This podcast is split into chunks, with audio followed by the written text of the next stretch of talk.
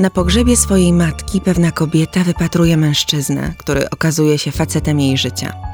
Miłość od pierwszego wejrzenia. Iskrzy między nimi jak diabli, nawet nad grobem matki. Przejęta sytuacją i nową emocją kobieta zapomina o tym, by zapytać o kontakt do niego, wziąć numer telefonu, cokolwiek. Po pogrzebie nie ma pomysłu, jak go znaleźć. Kilka dni później morduje swoją siostrę.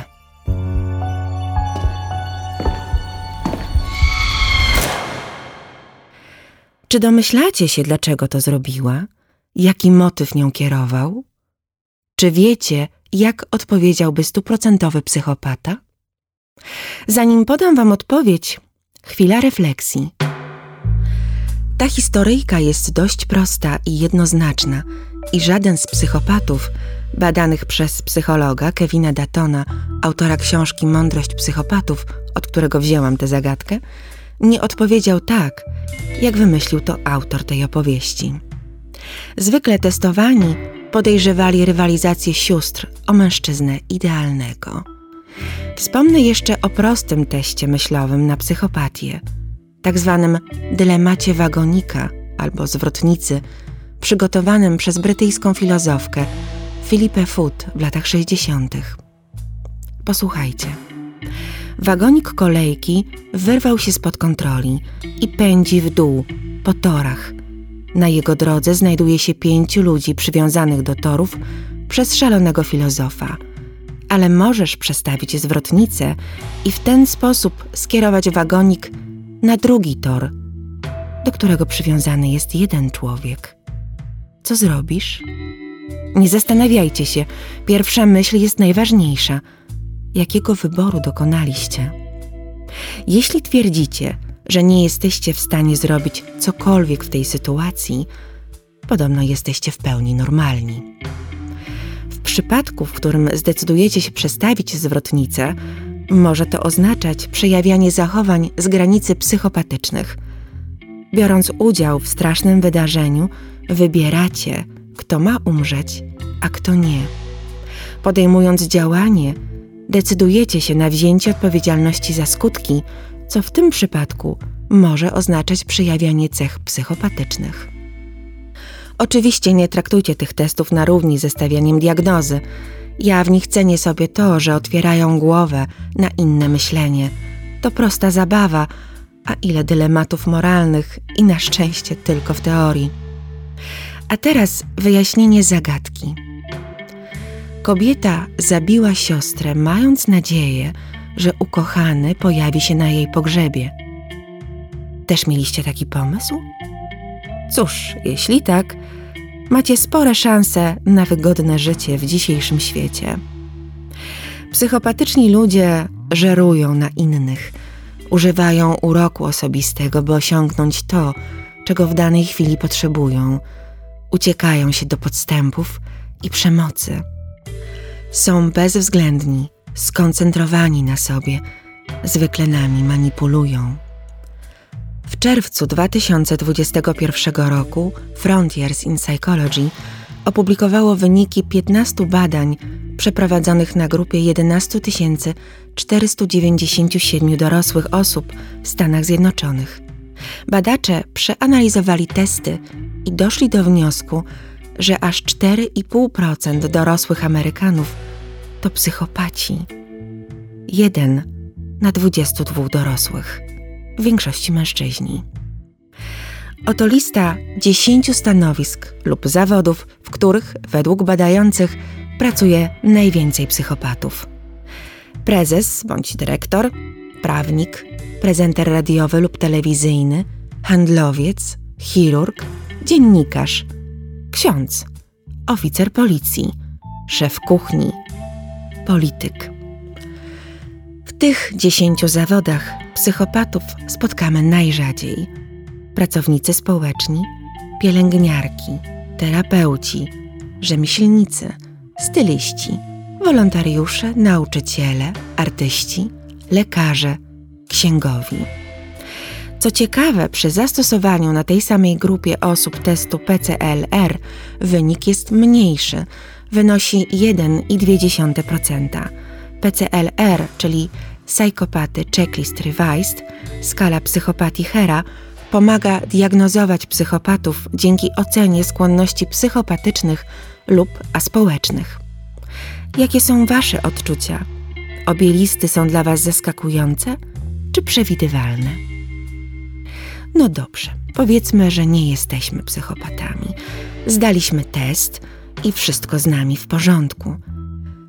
To czemu sięgamy po makabryczne opowieści, chociażby takie jak moje? Czemu Wam je opowiadam? Czy da się zbadać ciekawość i fascynację śmiercią i przemocą? Tak. Podczas eksperymentu naukowego na Uniwersytecie w Amsterdamie zaproponowano badanym najpierw wskazówkę: żołnierz kopie cywila w głowę. Po czym pozostawiono im wybór, czy chcą oglądać taki obraz, czy nie. Badanie zostało zarejestrowane w skanerze MRI. Wyniki potwierdziły tezę.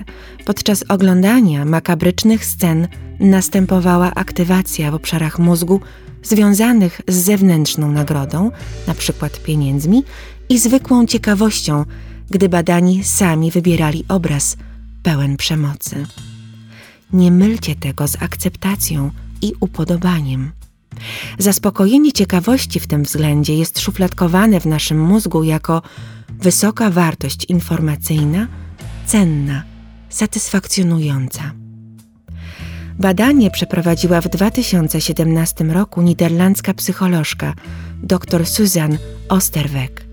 Nurtowało ją, czemu ludzie fascynują się śmiercią i makabrą. Od tamtej pory jej praca naukowa skupiała się właśnie na tym zagadnieniu – badała motywację leżącą u podstaw tego zjawiska oraz jak reaguje mózg i całe ciało. W swoim laboratorium pokazywała ludziom sceny walk, przemocy, ran, wypadków. Testowani sami wybierali oglądanie obrazów prezentujących śmierć i przemoc. Dłużej przyglądali się makabrycznym sytuacjom niż neutralnym czy pozytywnym. Oprócz negatywnych emocji, oglądane sceny wywoływały fascynację.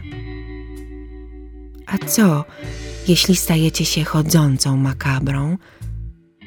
Zamknijcie oczy i posłuchajcie. Jesteś przekonany, że nie żyjesz, że twoje ciało zaczęło się rozkładać. Gnijesz Robaki zjadają twoje zwłoki od środka i od zewnątrz. Niemal nie czujesz bólu, popadasz w apatię, nie reagujesz na zmysłowe doznania, na dźwięki, smaki, zapachy. Nie czujesz bicia własnego serca. Możesz mieć wrażenie, że brak ci niektórych organów, a przede wszystkim krwi. Nie czujesz się realny, uważasz, że inni cię nie widzą Poruszasz się jak zombie z filmów. Chcesz się okaleczyć. Przenika cię silny lęk i dojmujące poczucie winy. Jesteś przekonany, że to kara za twoje postępowanie, za zło, jakie wyrządziłeś i za nieposłuszeństwo. Jesteś po prostu potępiony na wieczność. Wierzysz mimo to we własną nieśmiertelność. W pewnym momencie tracisz wiarę w istnienie fizycznego świata – nie tylko samego siebie. Ciągnie cię na cmentarze. Nie myjesz się, nie pijesz, nie jesz. Pragniesz się zabić, choć uważasz, że już nie żyjesz. To nie wizja ofiary rytuałów wudu, lecz zaburzenie określane zespołem Kotarda. Bardzo poważne, choć rzadkie schorzenie, które zyskało miano choroby żywych trupów lub syndromu chodzącego trupa. Pierwszy przypadek przedstawił od strony naukowej szwajcarski przyrodnik Charles Bonnet w XVIII wieku. Opisał historię pewnej damy, która żądała, by ją pochowano, uważając się za martwą. Kiedy spełniono jej życzenie i położono w trumnie, nie spodobał się jej kolor całunu. Była jak najbardziej sobą, zrzędliwą starszą panią. Proszek z kamieni szlachetnych utłuczonych z opium okazał się skutecznym lekarstwem na jej przypadłość. Pierwszym lekarzem, który opisał zespół urojeń nihilistycznych, był Jules Cotard, który żył w drugiej połowie XIX wieku. Uczynił to w 1880 roku jako Le délire de négation, po francusku urojenie negacyjne, na łamach Archives de Neurologie.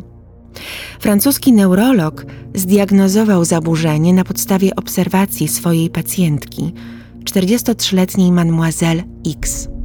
Kobieta doświadczała objawów, jakie opisałam powyżej.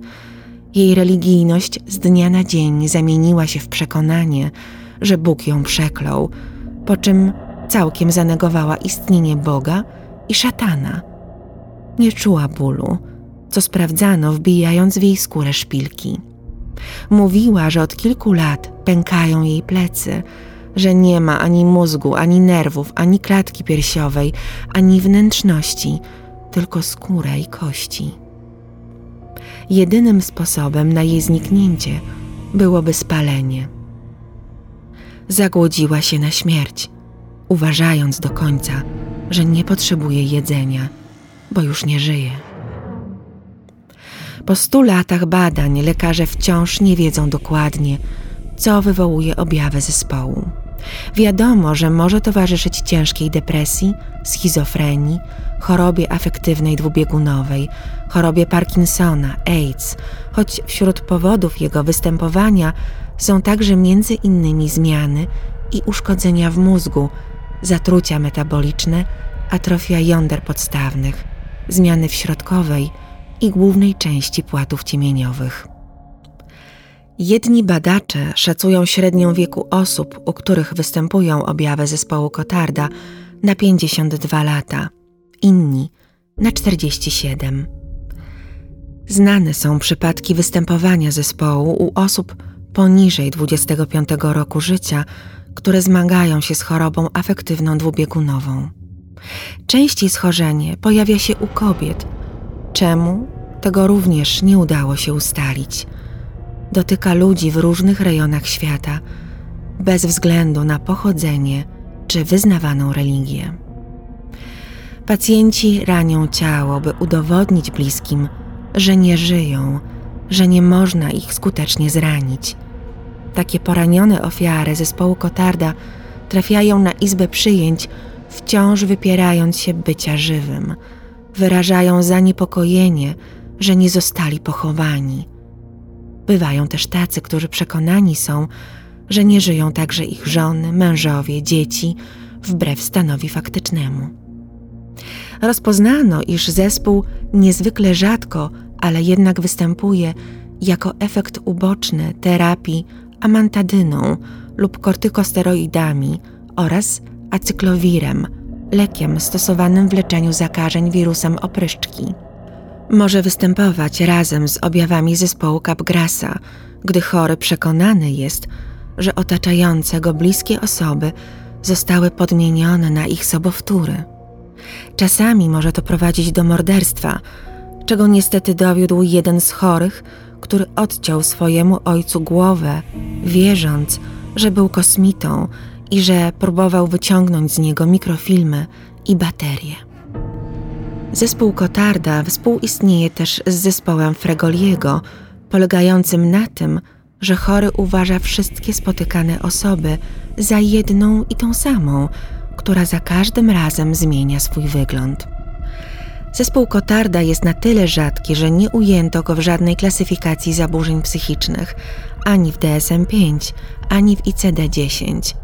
Zespół wygląda nieprawdopodobnie, lecz jeśli jego objawy zauważycie u kogokolwiek ze swoich bliskich czy znajomych, pomoc potrzebna jest natychmiast. Niestety pomogą tylko odpowiednio dobrane leki lub elektrowstrząsy, albo Wyobraźcie sobie siedemnastolatkę z Alabamy, Hayley Smith, która uważała się za martwą przez trzy lata i głównie siedziała na cmentarzu. Obudziła się do życia dzięki kreskówkom Disneya. Oglądając urocze filmy dla dzieci, poczuła przyjemne doznania radości i ciepła, co doprowadziło ją do wniosku, że jednak żyje.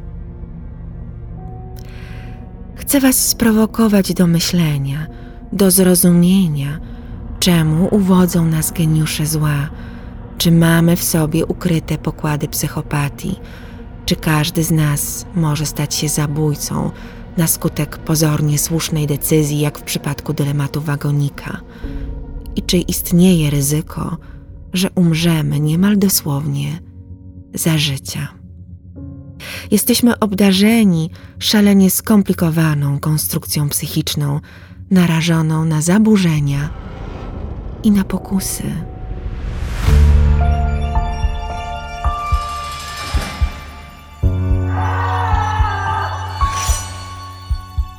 Do usłyszenia i do zobaczenia w worku kości przy Bagatela 10 w Warszawie.